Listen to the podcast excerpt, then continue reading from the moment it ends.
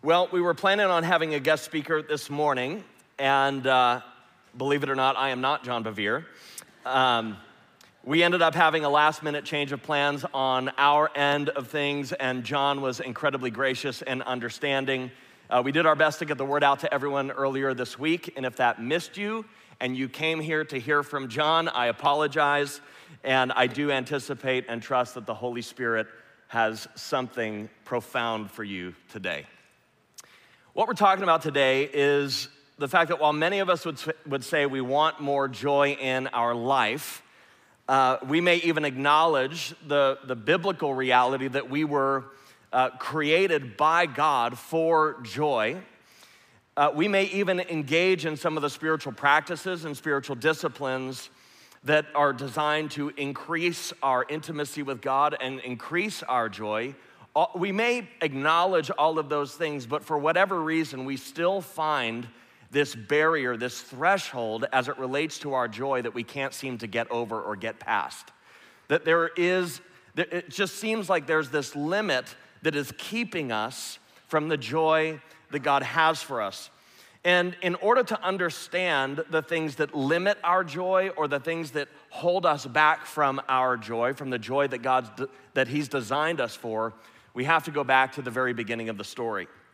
Because the human story begins with an extraordinary God creating an extraordinary world that is filled to the brim with joy. He creates the world and everything within it, and He calls it good. The whole realm of nature, He calls good. He creates the animals and calls them good. And then He crowns the whole of creation with human beings and doesn't just call them good, He calls them very good. The world is a paradise. And all of creation is living in perfect, unhindered, harmonious relationship with God. God is pleased to dwell with His creation. God delights in His creation and in the created order, and the whole of creation delights in God. And then we get to Genesis chapter 3. If you brought your Bibles, you could go ahead and turn there. We're going to read verses 1 through 11. This is a turning point in the story. It says, "Now the serpent was more crafty than any other beast of the field that the Lord God had made. He said to the woman, 'Did God actually say, you shall not eat of any tree in the garden?' And the woman said to the serpent, 'We may eat of the fruit of the trees in the garden, but God said, you shall not eat of the fruit of the tree that is in the midst of the garden, neither shall you touch it, lest you die.' But the serpent said to the woman, 'You will not surely die, for God knows that when you eat of it, your eyes will be opened, and you will be like God, knowing good and evil.' So when the woman saw that the tree was good for food, and that it was a delight to the eyes, and that the tree was to be desired to make one wise, she took of its fruit and ate. And she also gave some to her husband who was with her, and he ate. Then the eyes of both were opened, and they knew that they were naked. And they sewed fig leaves together and made themselves loincloths. And they heard the sound of the Lord God walking in the garden in the cool of the day. And the man and his wife hid themselves from the presence of the Lord God among the trees of the garden. But the Lord God called to the man and said to him, 'Where are you?' And he said, 'I heard the sound of you in the garden, and I was afraid because I was naked, and I hid myself.' And he says, 'Who told you that you were naked? Have you eaten of the tree which I commanded you not to eat?'" Now, what continues after this point is they sort of all start blaming each other. So Adam blames Eve, and then Eve blames the serpent, and the serpent's like, "Okay, you caught me. It was me." Right, and so he's busted, and God pronounces these things over human beings, over man, over woman, and over the serpent. But what we see in this story is something unfolding that is so profoundly dangerous to the human soul. Not only does sin enter into the human story, but there's something else happening here and unfolding here so deadly to the human heart, the human mind, even our bodies, right? It's so destructive to your health. It's so destructive to your relationship with yourself, to your relationship with others, and your relationship with God. And I believe this one thing has the most potential to keep you from the joy that God has created you for. Today, we're talking about, in the context of joy, we're talking about everybody's favorite subject. We're talking about shame. Shame. In recent years, there's been an enormous amount of research into this topic, and this is fascinating. So children begin to experience shame at the age of 15 months old. So that's before language is developed. It's before cognitive understanding, before feeling bad because of how somebody treated you. It's before the prefrontal cortex is developed. Already, you and I, at 15 months old, we are already experiencing things and sensing things within the context of our environment and within the context of our caregivers that leads into and plays into the hand of shame. And we don't even have the ability to understand what's happening yet at that age. See, shame has been happening in human beings. You and I have been managing some level of shame since 15 months old. We are shame management experts at this point. We've been dealing with it for a long time. Dr. Kurt Thompson writes this. He says, "We yearn to tell and hear stories of goodness and beauty, and this is the echo of God's intention. And we long for our stories to be about joy, not just reflections of what we believe, but of who we are, who we long to be. But shame wants very much to infect every element of the mind in order to distort God's story and offer another narrative."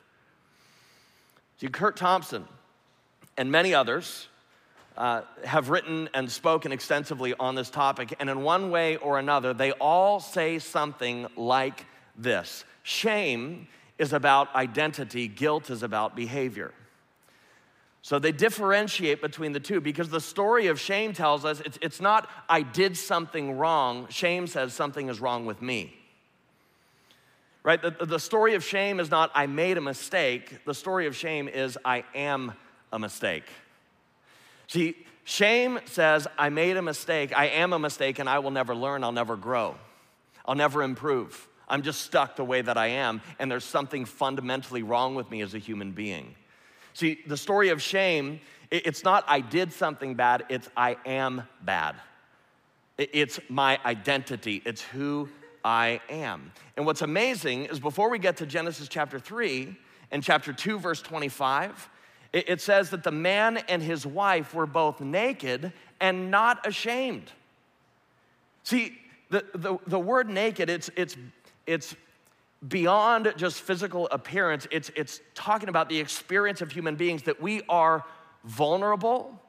We are designed to be seen and known and loved completely, with all of it being basically seen by and known by the people around us. And yet our greatest fear is that if we're fully known, if we are fully seen, if we're fully exposed, that we won't be loved, right? And so what we see here is they're naked and not ashamed. That's what God designed human beings for, right? And most people think that shame enters into the human story when they eat of the fruit. And sin and shame, the disease of sin, does enter the human story when they eat of the fruit. That's true. But there's an argument to be made that the seed of shame is planted back in verse 1 when the serpent asks a very simple and subtle question. The serpent says this. He said to the woman, "Did God actually say? Did God actually say, you shall not eat of any tree in the garden?" See, and then he goes on and says, "You won't surely die." I mean, God, he's feeding you a bill of goods. I mean, he knows that when you eat of it, your eyes will be opened and you will be like God. You'll be like him, knowing good and evil. He's holding out on you. See, before this moment, Eve is living in perfect joy. There is nothing wrong. There is nothing missing. She's in unhindered relationship with God and with all of creation. Everything is as God intended it to be. And then the serpent introduces a question, "Did God actually say?" And this is how you can imagine the internal dialogue happening with Eve. All of a sudden, she's going, did God actually say that? Am I missing something? Is there something inadequate in me that would cause God to withhold this good thing from me? Am I not good enough to know what God knows? Am I a fool for trusting God? Am I being duped by God? Can I trust him?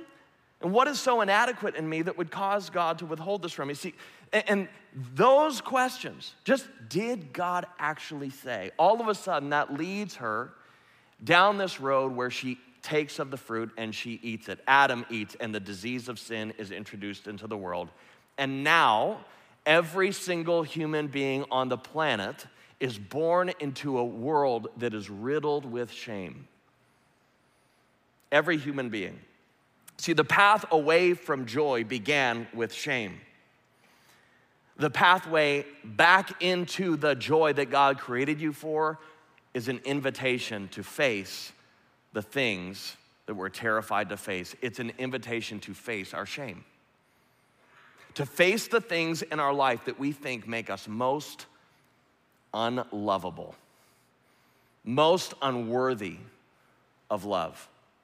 And see, Jesus, this is the Christmas story. Jesus came down to set you free from the disease of sin, and he came down to set you free from your shame, to bring you into the joy that God created you for. This is why the angels say, we've got great news that will cause great joy in all people.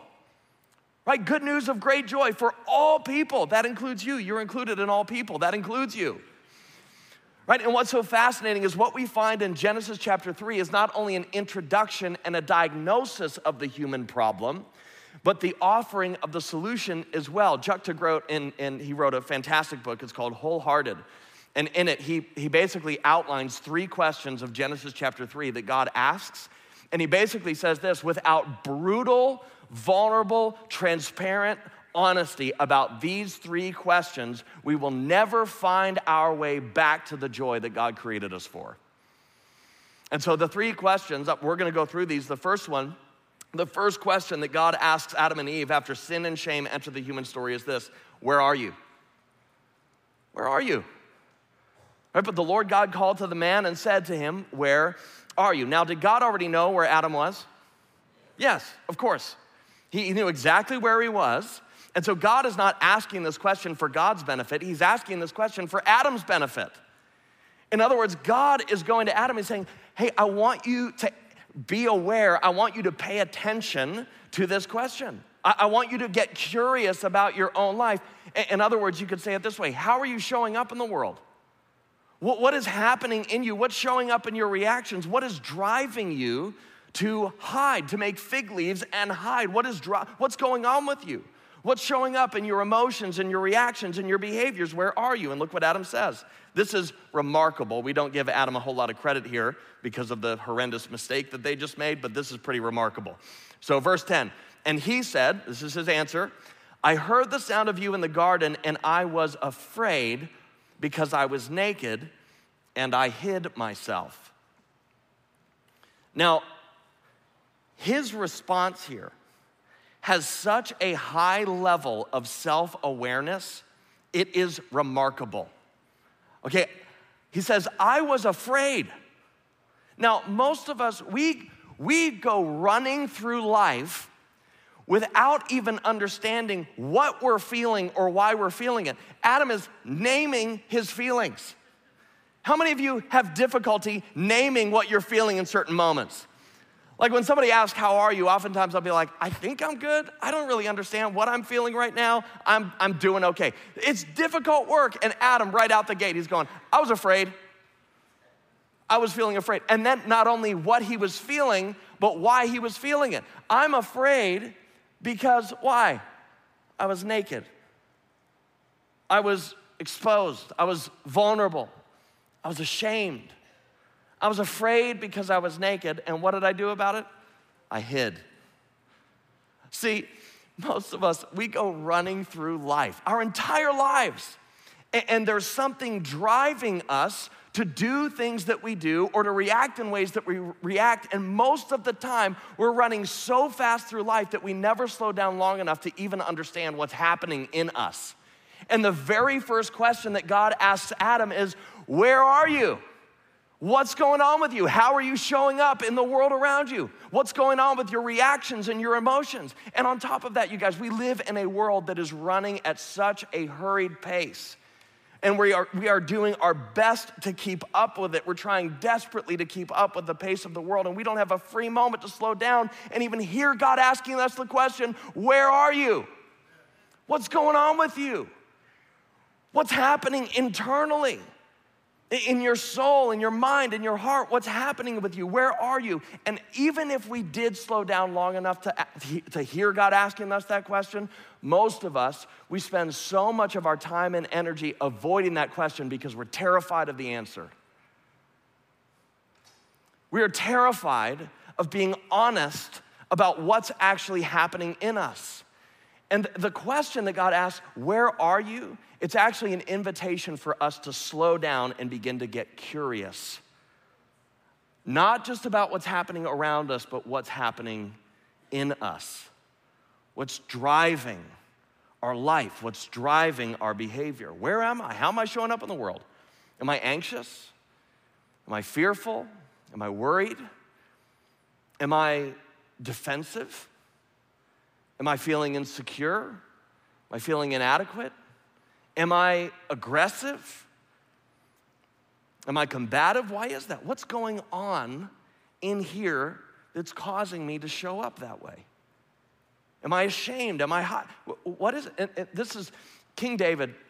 I mean, I love the Psalms, but this is one of my favorite verses in the Psalms. This is why King David invites God into this moment. He says, "Search me, O God, and know my heart.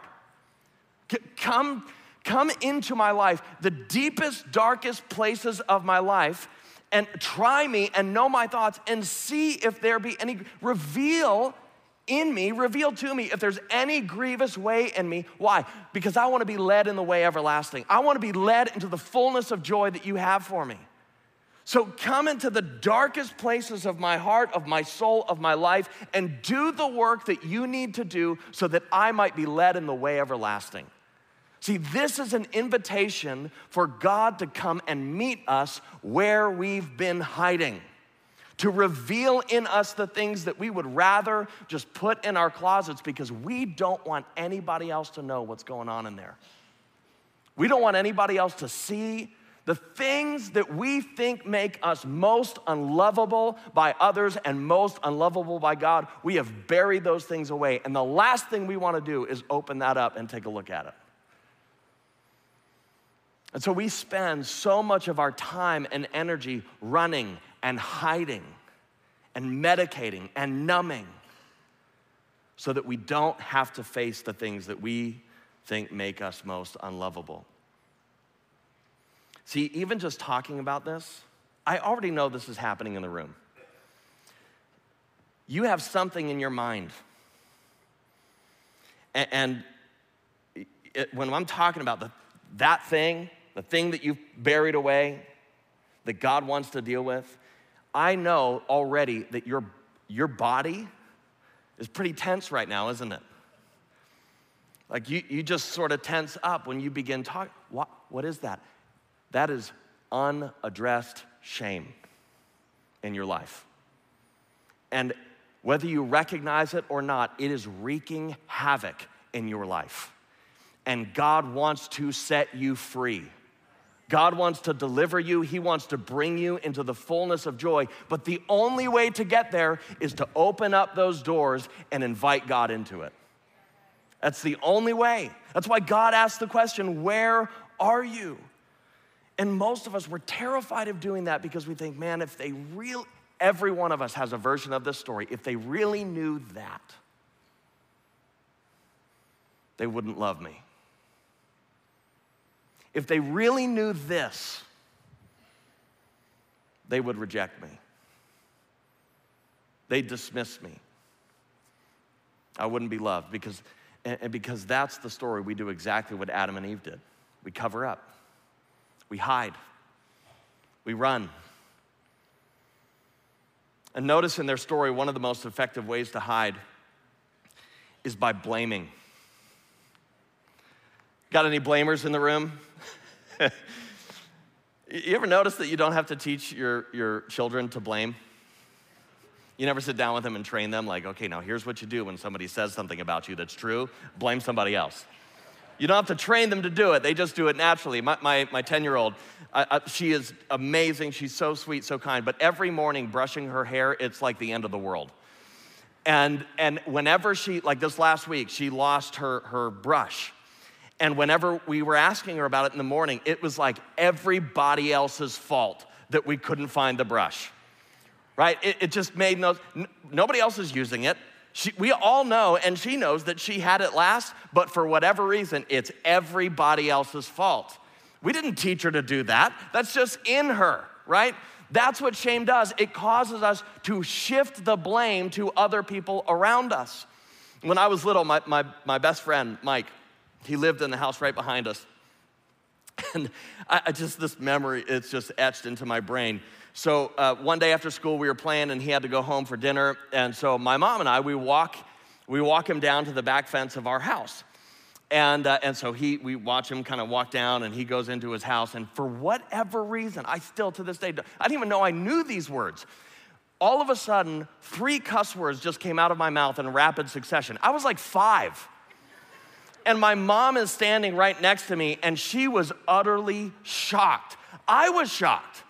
Like, I didn't even know I knew these words. And within milliseconds, you guys, I just remember trying to find all the excuses possible for why those words just came out of my mouth. Like, I'm looking at the dog. I'm looking at the fence post. I'm trying to figure, but what I'm saying is immediately there was this temptation to look at everything outside of me as to why I did something that I was ashamed of, right? And that happens in every one of us. Like if somebody calls us to something, all of a sudden we're looking for all the reasons and all the extenuating circumstances and all the, like it is in us because of shame. It's one of the most effective ways to hide is by blaming, is by condemning others. My mom was incredibly gracious, but I can still remember just the sheer panic in me whenever that happened. But look at Adam and Eve. God says, "Have you eaten of the tree of which I commanded you not to eat?" The man said, "The woman, whom you gave me, by the way." So he's blaming Eve, and he's kind of blaming God. Right? It's kind of your fault, God. You did this, right? "She gave me the fruit of the tree, and I ate. Then the Lord God said to the woman, 'What is this you have done?'" And she goes, "Well, who else is there?" The serpent. It was the serpent. See, God puts the spotlight on Adam, and Adam immediately moves it to Eve and God, and then Eve puts it on the serpent when the spotlight hits her. And the serpent's just like, "Yeah, it was me." In other words, it's not my fault. It wasn't me. It's not my fault. It's everybody else. There were extenuating circumstances. You don't understand. It's anybody but me, right? It was all these other things. And here's the truth is, those of us that are walking around with unaddressed, unhealed shame are the ones that find it easiest to shame and condemn other people because we are terrified of acknowledging ownership over something that we've done, over something that we're ashamed of, or something that we were involved in. We are carrying such an enormous burden of shame. And so sometimes the way we find coping with it easiest to us is by blaming and defending and deflecting and shifting it on to other people. But only when you do the hard work of inviting God into the deepest parts of your shame, only then are you free not to condemn or blame or shame other people. Only then are you free to fully step in to that spotlight and say, "You know what? I take full responsibility." Amen. And it's okay, because everybody makes mistakes, and grace tells me that I can learn. Shame tells me I'll never learn. Grace says I can learn. I can grow. But so many of us were terrified to step into that light and say, you know what, yeah, I made a mistake and I own it, but I can learn because God is a God of grace. So the reason why God asked the question, where are you, is because he is deeply committed to freeing you from your shame. He is deeply, that's why he came down.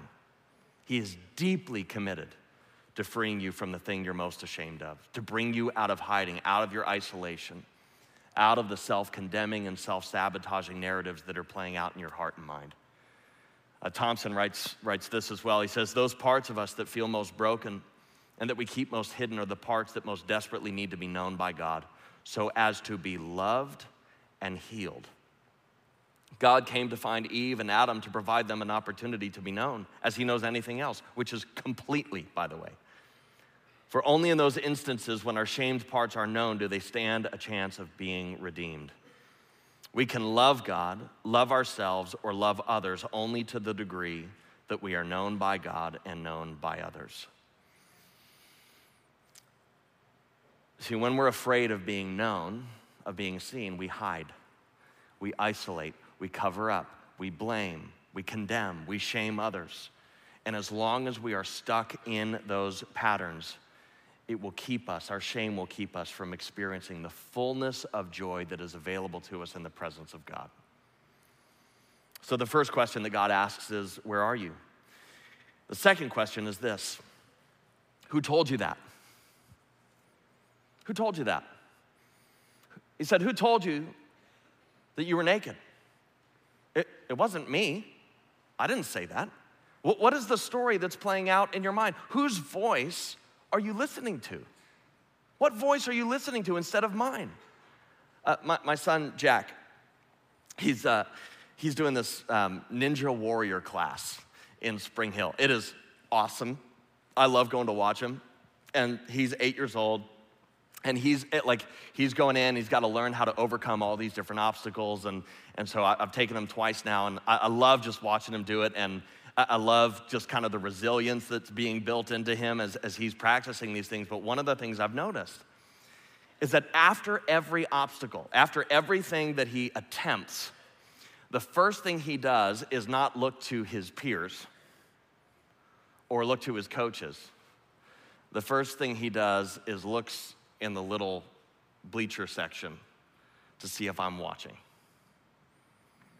to see if I'm noticing.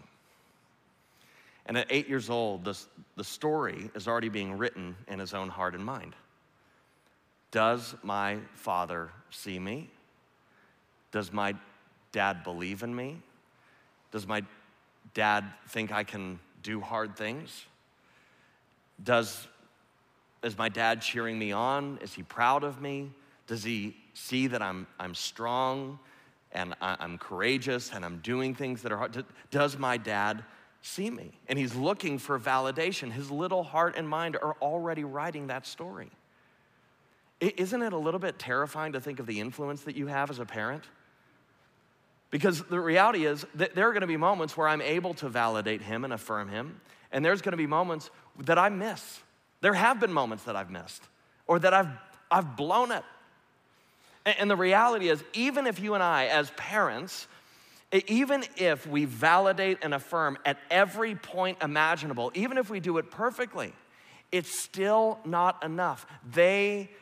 Human beings need a person who is all-knowing and all-powerful that knows the depth of our insecurity, our sin, our shame, all of it, and looks at it and goes, yeah, that's got nothing on me. You belong to me. I'm not ashamed of you. I'm proud of you. You're my son. You're my daughter in whom I'm well pleased. See, we need affirmation and validation from a being that is all-knowing. And that's what God brings to us in the person of Jesus. See, even if we did it perfectly, every single one of us, we need something beyond human beings to validate us. We definitely need one another, but we need affirmation from a God who knows all and sees us in our worst moments and still says, you're mine.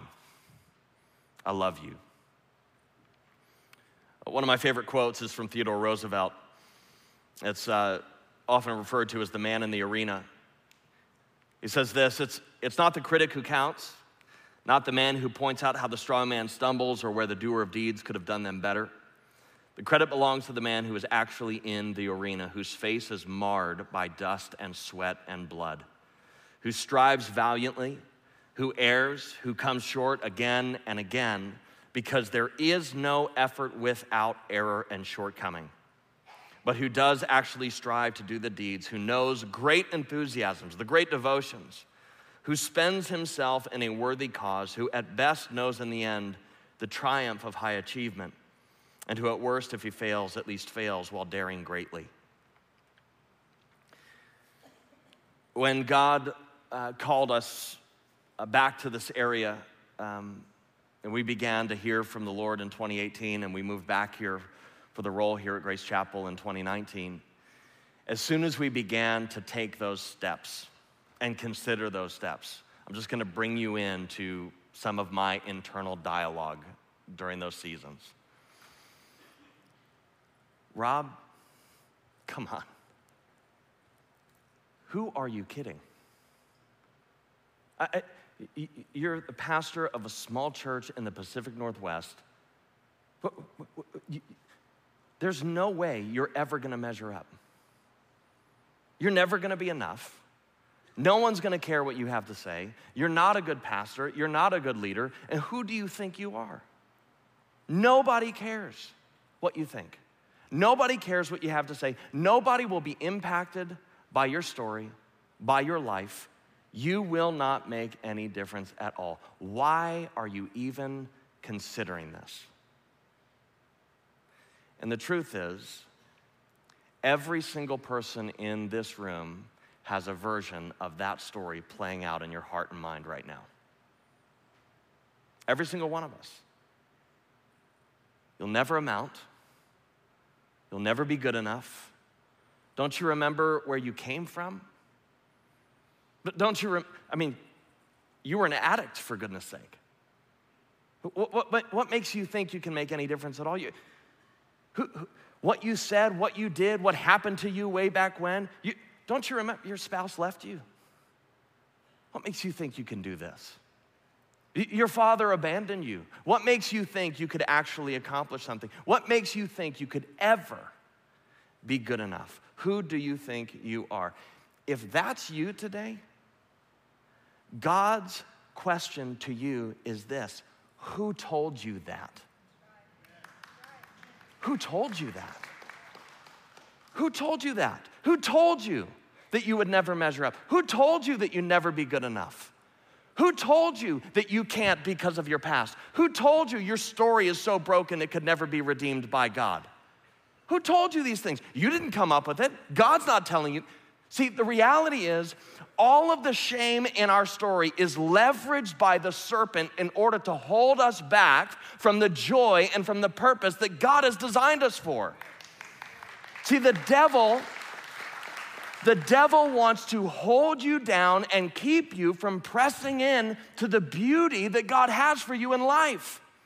And the only way you're gonna be able to get set free from your shame is by opening those doors and saying, God, I need you to deal with this once and for all.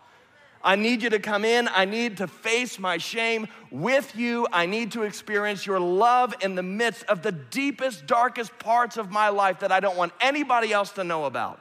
See, can we just...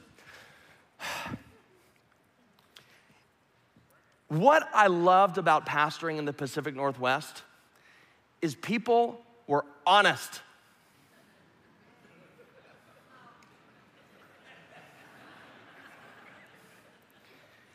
They just showed up with all of their brokenness. They're like, yeah, I'm a hot mess, and I want to love Jesus. I wish I loved him more, but I don't love him enough, and there's all these. See, in the South, you know what we do? We show up and we put on masks, and we fake it. It is dead, empty religion.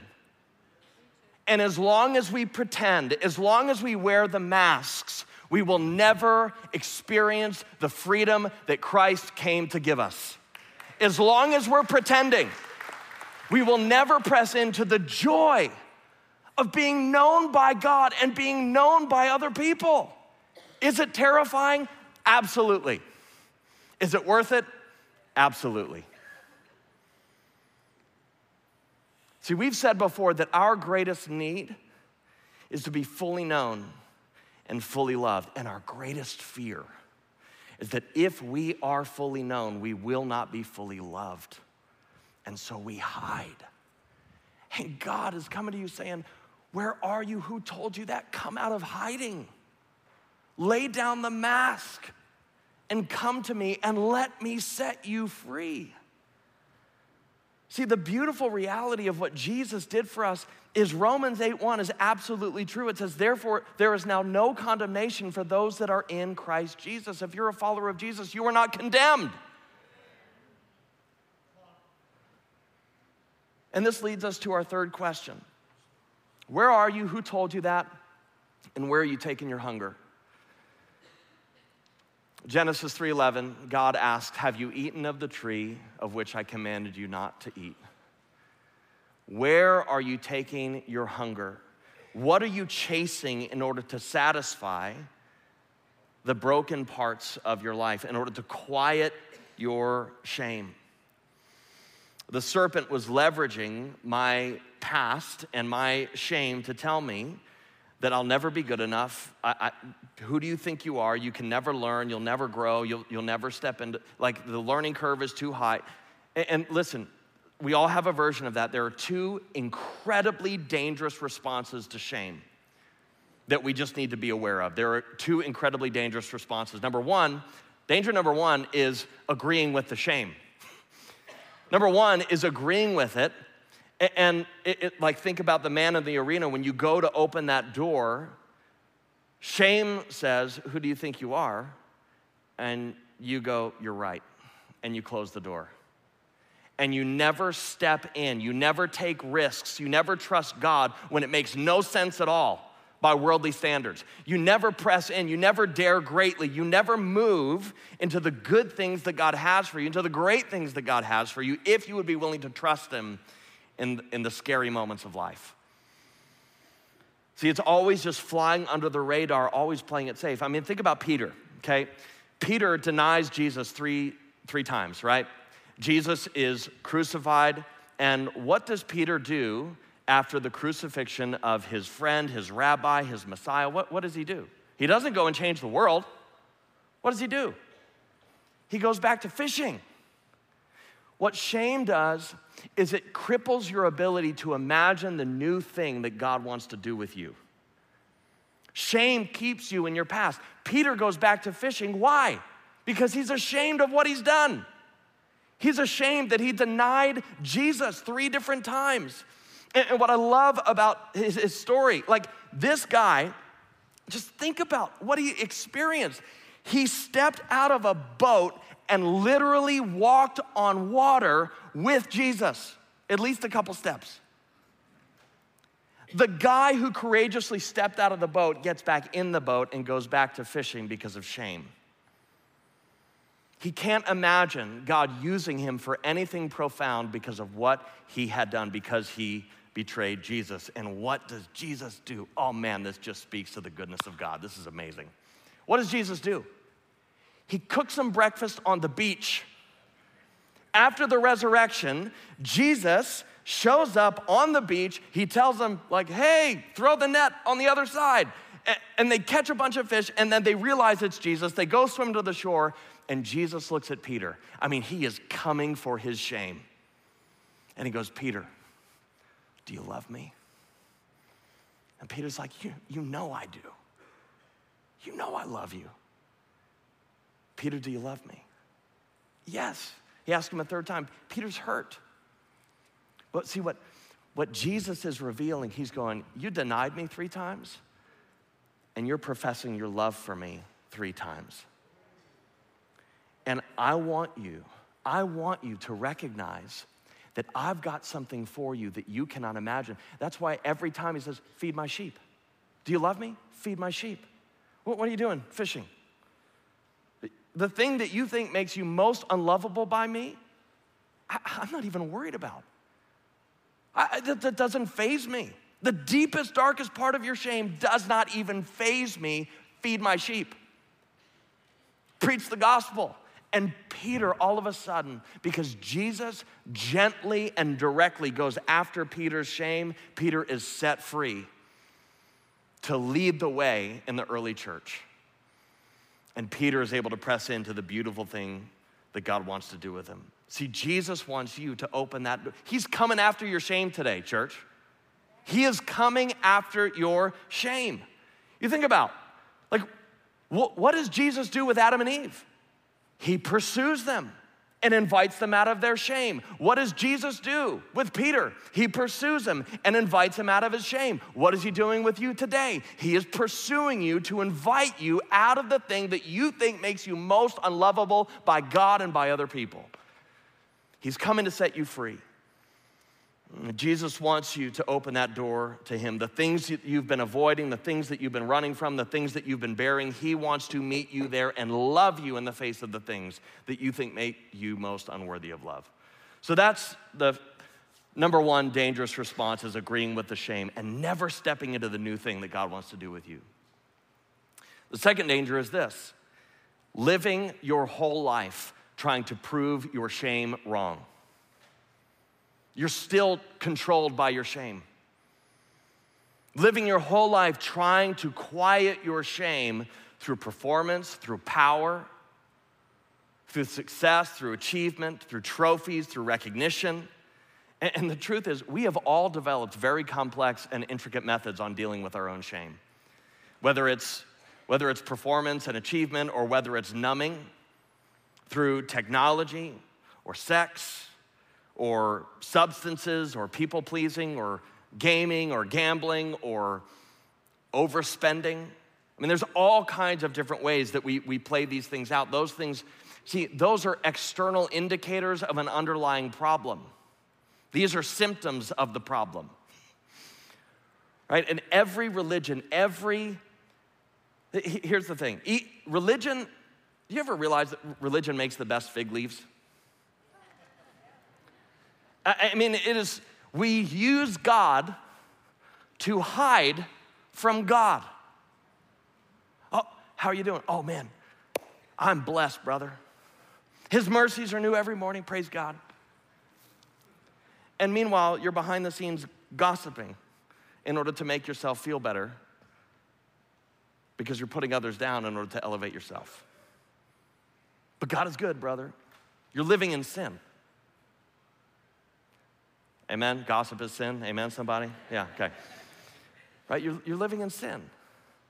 But God is good. His mercies are new. Or man, God is good. He's fantastic. But yet there's this secret addiction that you don't want anybody else to know about, and you've been living in it for 15 years. See, we use God to hide from God. We're using God as our fig leaf. We're using dead, empty religion to hide from God, to hide from others, and even to lie to ourselves, because we're terrified of what will happen if we unlock that door and invite God into it. In the midst of Adam and Eve's shame, God goes after him. In the midst of Peter's shame, Jesus goes after him. In the midst of your shame, Jesus is coming after you. Thompson writes this. He says, the defining relational motif or theme for humankind is not that we need to work as hard as we can, or at least harder than we are. It's not to do our best or to guarantee that our children will have a better life than we had. It's not about being right or the acquisition of power. Each of those and other versions like them play into the hand of shame's anxiety. No, rather, we were created for joy, not a weak and watery concept of joy that merely dilutes our sadness and pain. Rather, it is the hard deck on which all of life finds its legs, a byproduct of deeply connected relationships in which each member is constantly known.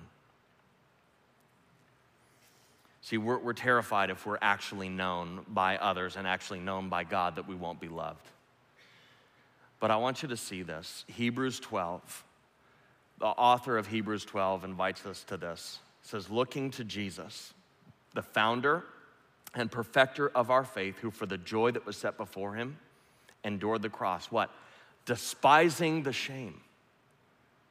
Dismantling your shame. destroying the shame, despising the shame, is seated at the right hand of the throne of God. See, through the suffering of Jesus, the sacrifice of Jesus on the cross, your shame is dismantled. And it says, for the joy that was set before him, that's you. The thing that you think makes you most unlovable by God, God looks at that and goes, okay, yeah, so what? I can redeem that. I'm all powerful, remember? Right? And I've got mercy forever for you. I've got that covered. You are my joy. I see that. I know about that. I want you to see me seeing that and looking at you going, so what? You're mine. I love you. You're my joy. See, the cross frees you to come to God with anything and everything because he dismantled your shame on the cross. He paid for your shame on the cross. You can be free from the thing that you think makes you most unworthy of love from God, from others, or even unworthy of loving yourself. You can look at that in the face of the cross and go, thank you, Jesus, you paid for it. Thank you, Jesus, you died to set me free. You died to bring me into the joy that you've created me for. See, it's Jesus who frees us from our shame, and you are his joy. He gladly endured the cross to free you from your shame. I love Hebrews chapter 2, this verse in some of the counseling work I've been doing the last couple years. This verse has changed me. And I want to read this to you, and I want you to hear this from the Lord. This is so profound. Hebrews 2, 10 through 12, it says this: in bringing many sons and daughters to glory, it was fitting that God, for whom and through whom everything exists, should make the pioneer of that's talking about us, pioneer of our salvation, perfect through what he suffered. But both the one who makes people holy and those who are made holy are of the same family. So it's talking about Jesus. So Jesus, who makes people holy, and those who are made holy, that's us, are of the same family. So Jesus is what? Not ashamed to call them brothers and sisters. Just the thing that's come up in you as we're talking about this, the thing that you think makes you most unlovable by God, bring that to the forefront of your mind. I want to invite you into this moment. Jesus knows about that. He's not surprised by that. He knows that's there. And now you know that he knows that's there, okay? He looks at that, whatever that is, and he looks at you. He says, I'm not ashamed to call you brother or sister. I'm not ashamed of you. You are my joy. Other people can say whatever they want. People will talk. People will say, what? You belong to me. You are mine, and I'm not ashamed of you.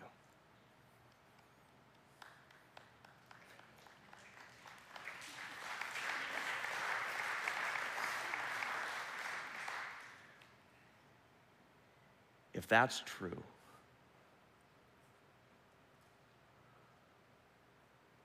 what's keeping you from bringing your whole self into the presence of God? If that's true, if that's what he says about, he's not ashamed of you.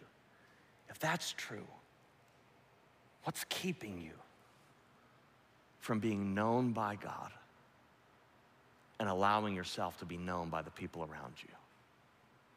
Well, someone might, take advantage. They might hurt me or whatever. No, that is going to happen. You are going to get hurt by people. That is true, but it's worth it. The other side of that is you put up walls and you protect yourself and you're never loved.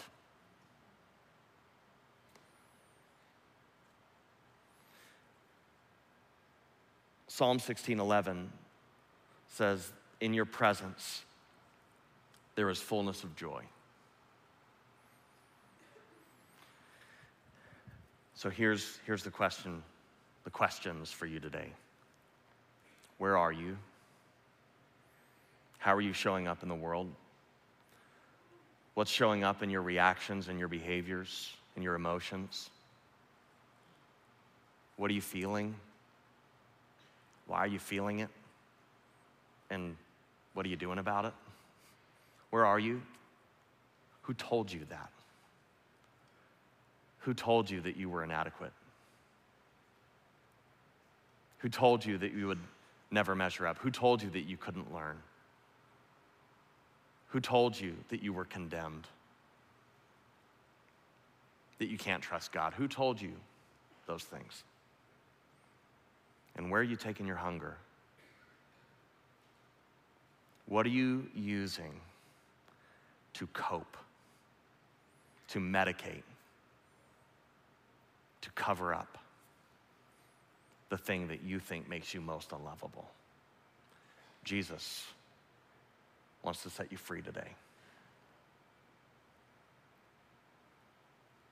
gonna invite our prayer team forward, and I'm gonna pray over us and listen. I don't know what it is for you. I don't know what it is. But I know we're all carrying something. Maybe it's a wayward child. Maybe it's a divorce in our past. Maybe infidelity is a part of our story.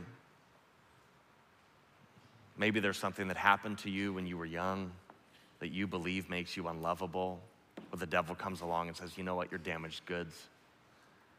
Here's the invitation for you today. Jesus wants to free you from all of that. And it's scary, and it's terrifying, and vulnerable, and yes, that's absolutely true, and it's worth it doing the deep work. The pathway away from joy began with shame. The pathway to joy begins with doing the hard work of digging through our shame with Jesus and with other people. So that's what this is here for. That's what we're here for. Church, would you stand with me? I'm gonna pray for us, and we're gonna do some work with the Lord. So Heavenly Father, thank you. Thank you for what is so clearly laid out in Scripture, that you're not scared or intimidated by the things that we are most ashamed of. But God, you see those things. You're not surprised by them. You see those things and you look at us and say, I'm not intimidated by this. This has nothing on me. You're mine. I love you. I'm not ashamed of you. So come to me and let me set you free. God, thank you for the invitation. Thank you for the questions. Where are you? Who told you that? Where are you taking your hunger? What voice are you listening to? The beautiful reality that you look at us and you say, I created you. You're mine. You belong to me. It doesn't matter what anybody else thinks or what anybody else says about you or what's been said over you. You're mine. I love you. I've got joy everlasting for you. If you would just invite me in, I would set you free. God, help us to respond to that invitation today. No matter how scary it is, or how vulnerable we feel, no matter how much shame we're carrying on our shoulders, God, it is a heavy burden that you are inviting us to let go of today. And so, God, we come to you now, our whole selves, into the presence of God, where there is fullness of joy. Amen. I don't know what's going on in your story right now. I don't know what you're facing. And maybe what we talked about today, you're going, that doesn't apply to me at all. I would say this, whatever it is that you need prayer for today, come forward, respond to him. Let's do the work that God is inviting us to do today. Amen? Come forward, let's respond.